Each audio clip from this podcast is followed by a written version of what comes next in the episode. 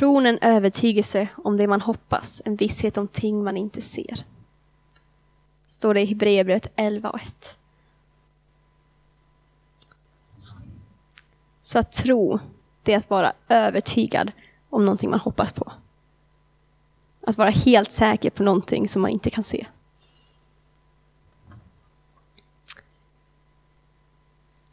Att tro är inte alltid lätt. Det, det är ju lätt att tro på sådana saker som man vet finns där. Man kan tro på att en stol kommer hålla när jag sätter mig på den. Det, det är liksom, ja, man ser det, man vet att det funkar. Men ofta så kan det vara väldigt svårt att tro på Gud, tycker jag. Um, man, ja, det är svårt att fortsätta tro, även om man inte får något resultat direkt. I Hebreerbrevet elva, ett av mina favoritkapitel just nu i Bibeln. Det är helt överallt om tro. Och då står det lite om det här att Noah byggde arken i tro. Gud sa att det kommer regna jättemycket. Det kommer att flöda över. Bygg en ark. Han bara, nej men det, det har inte regnat på ett år. Det är liksom, det är torrt.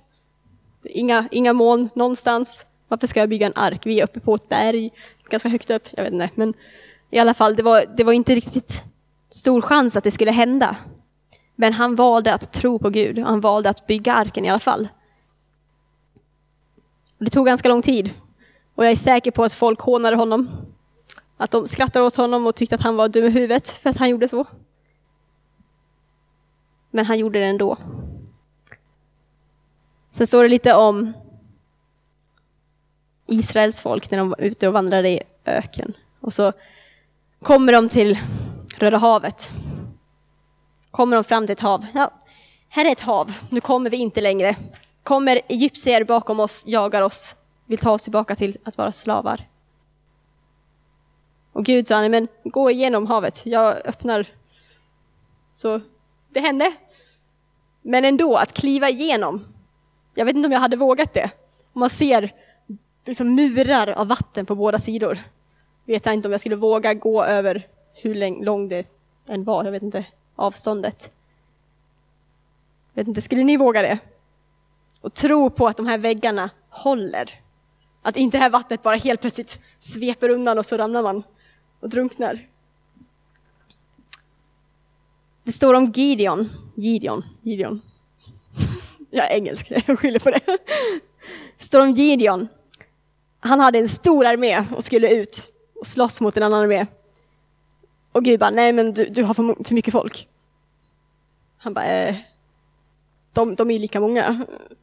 Och Gud bara, nej du har för mycket folk. Du kommer inte vinna över dem med så mycket folk. Först så får de ner det till typ tjugo tusen pers från sextio tusen. Gideon tänker säkert, ja men det här är bra, tjugo tusen. Det, det är säkert superbra. Och Gud bara, nej du ska ha ännu färre. trehundra pers. Tänk att gå ut emot en stor armé. Man bara föreställer liksom, ni som var på Awakening och tänker er mer än de folken som var där. Och så har du du och dina trehundra polare här liksom. Ska man? Ja, jag vet inte. Jag, jag hade inte vågat. Men Gud sa, det här kommer att gå. Och Gideon valde att tro på Gud. Och med de här trehundra männen som han hade så vann de över... Mel, jag vet inte vad de heter. Nå, något roligt namn. Vad sa du? Midjaniterna. Um, sen, min favoritgubbe i hela den här trokapitlet. Abraham. Vet ni vem Abraham var? Inte han som byggde arken. Stamfadern, precis. Han var en man. Um, det första som det står om i... I det här kapitlet står att han vandrade i öken utan att veta vart han var på väg. Tror jag står. Att Gud sa att han skulle till löfteslandet och han vandrade och vandrade. Och, vet, om Gud säger, men, jo men jag lovar det kommer där borta. Och så går man där, man ser bara sand överallt. Sand och sol. Kanske någon ödla, jag vet inte. Varmt är det. Så man blir svettig, man blir trött. Mycket folk, mycket barn som springer omkring och tjatar. Men man litar på att Gud leder dig till rätt ställe. Sen så Abraham och hans fru Sara, de kan inte få barn. Hon är ju för gammal. Men Gud säger, men hon kommer få barn. De bara skrattar. Självklart. Det är klart man skulle skratta om någon som var åttio år skulle kunna få barn. Liksom. Men de vågade lita på Gud. De trodde att Gud kan göra det under. Så fick de en son. Och likadant sen så bad Gud Abraham att offra Isak. Att döda sin egen son. Gud hade lovat att Isak skulle bli, liksom, det var där hans, ett, hans ättlingar, ättlingar? Ja, hans liksom, släkt skulle komma från Isak. Och så säger Gud, men döda Isak. Gee, thanks God. Nej, men han vågar lita på Gud. Att Gud har en mening med det han säger. Och han har kraft att ta, liksom, ja, han har kraft att återuppväcka Isak om det vore så. Isak dör inte, spoiler alert. Han blir utbytt mot en get. Eller en bock eller något sånt. Men alla de här handlar om tro. Att våga tro. Och det här, jag tänkte på det här att hur mycket tro har vi egentligen? Om Gud skulle säga åk till Nordkorea. Skulle vi tro att Gud har en plan med det? Skulle vi våga åka även om vi inte vet vad som kommer hända? Om vi skulle åka till eh, Afrika och bara vara ute och gå i en öken. Och Gud säger, jo men gå lite längre fram. Gå någon kilometer till så kommer du dit. Skulle du våga fortsätta gå även om du inte ser vart du är på väg? Om du inte ser vad som finns framför? Tror vi på att Gud har en plan? Att han har skapat oss med mening? Vi lyssnar ju på sången här. I've got nothing but love for you. Tror vi att Gud älskar oss så mycket? Att han inte skickar ut oss på meningslösa äventyr. På meningslösa uppgifter som inte leder någon vart. Tror vi att han har en plan, att han leder oss. Att han går med oss vart vi än går. Jag ville absolut inte vara i Sverige. Jag tänkte vara i New Zealand fram till december hade jag tänkt. Åtminstone. Men Gud sa, åk hem. Och vänta. Då är frågan, hur mycket tro har jag? Har jag tro nog att lita på att Gud har en plan? Att jag inte behöver planera allting själv. Jag behöver inte göra, gå min egen väg. Utan jag litar på att Gud har någonting för mig. Jag håller på att brottas väldigt mycket med det. Men jag vill verkligen tro att Gud är där. Och att han leder mig genom allting. Och en annan grej jag tänkte på med tro var när vi ber. Ofta så kan man be för saker. Och man ber för saker. Så ber man igen. Och man ber igen. Och ibland så känner jag så här att det händer ju aldrig något. Det händer ju aldrig något. Varför svarar inte Gud på den här bönen? Men jag tror att Gud kommer svara. Och jag väljer att fortsätta be. Jag väljer att fortsätta tro på Gud. Att lita på hans ord. Lita på de löften som han har gett. Det tror jag är ett val som man kan göra. Även om det är jättesvårt så får man välja att tro. Och då är det så bra att vi inte själva i det här. Vi har ju våra syskon i församlingen som tror med oss. Som tror för olika saker.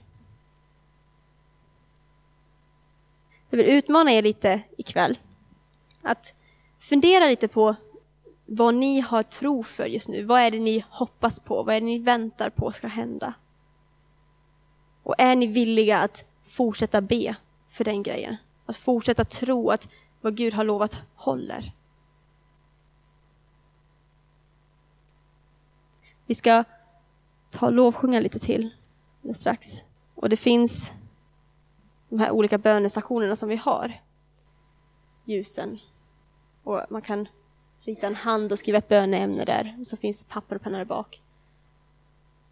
Och jag vill uppmuntra er att verkligen Om ni känner att ni har någonting som ni tror och hoppas och ber för, så dela det med någon annan, så kan vi be tillsammans. För vi finns verkligen här för varandra.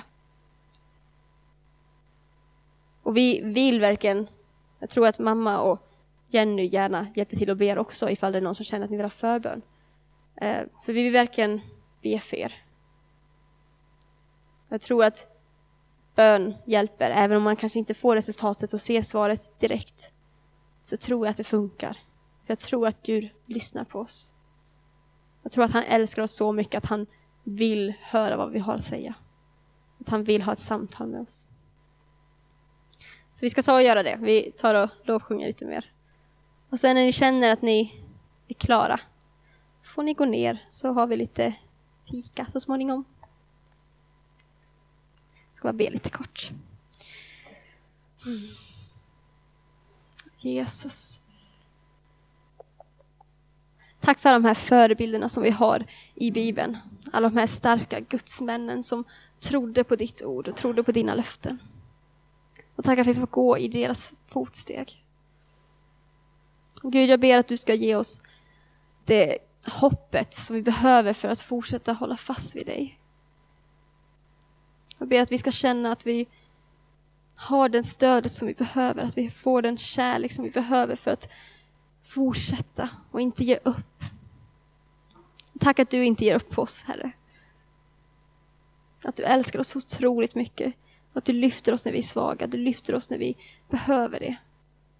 Tack att du går bredvid oss och håller oss i handen och för oss framåt och är med oss i varje steg, i allt som vi gör. Varje dag, alla människor vi möter, så är du med. Tack att du hör vår bön. Att du inte bara vänder döva örat till, utan att du lyssnar på oss och du talar till oss. Gud, jag ber att du ska tala till alla här ikväll. Att du ska bara få över, skölja över dem med din kärlek och med din närvaro. Tack att du är så trofast, Herre. Tack att dina löften hör, håller.